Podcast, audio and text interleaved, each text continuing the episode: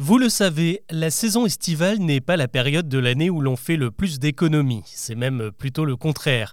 Mais pour le PSG, c'est le moment de remplir les caisses avec une grande tournée prévue au Japon qui doit débuter le 25 juillet. C'est la deuxième année d'affilée que le club prend la direction de l'archipel.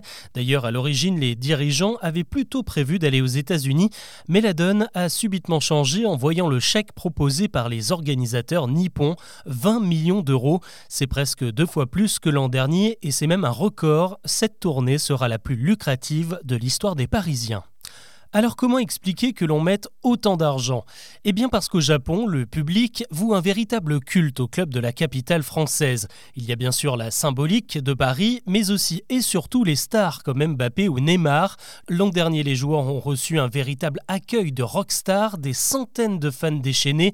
Leur présence a même provoqué une immense bousculade dans la gare d'Osaka qui a failli tourner au drame. Sur la pelouse, même ambiance, les trois matchs disputés par Paris l'été dernier étaient à guichet fermé 68 000 personnes dans les tribunes à chaque rencontre. Cette année, on devrait constater le même phénomène, même s'il n'y a plus Lionel Messi, car les affiches promettent du grand spectacle et notamment un duel face au club saoudien dont tout le monde parle, le fameux Al Nasser, avec un certain Cristiano Ronaldo en attaque. Les planètes sont donc parfaitement alignées pour asseoir la réputation des Parisiens et vendre beaucoup de maillots. D'ailleurs, sur ce terrain, l'enjeu est énorme puisque Messi représentait 60% des ventes jusqu'à présent. Il y a donc un trou à combler.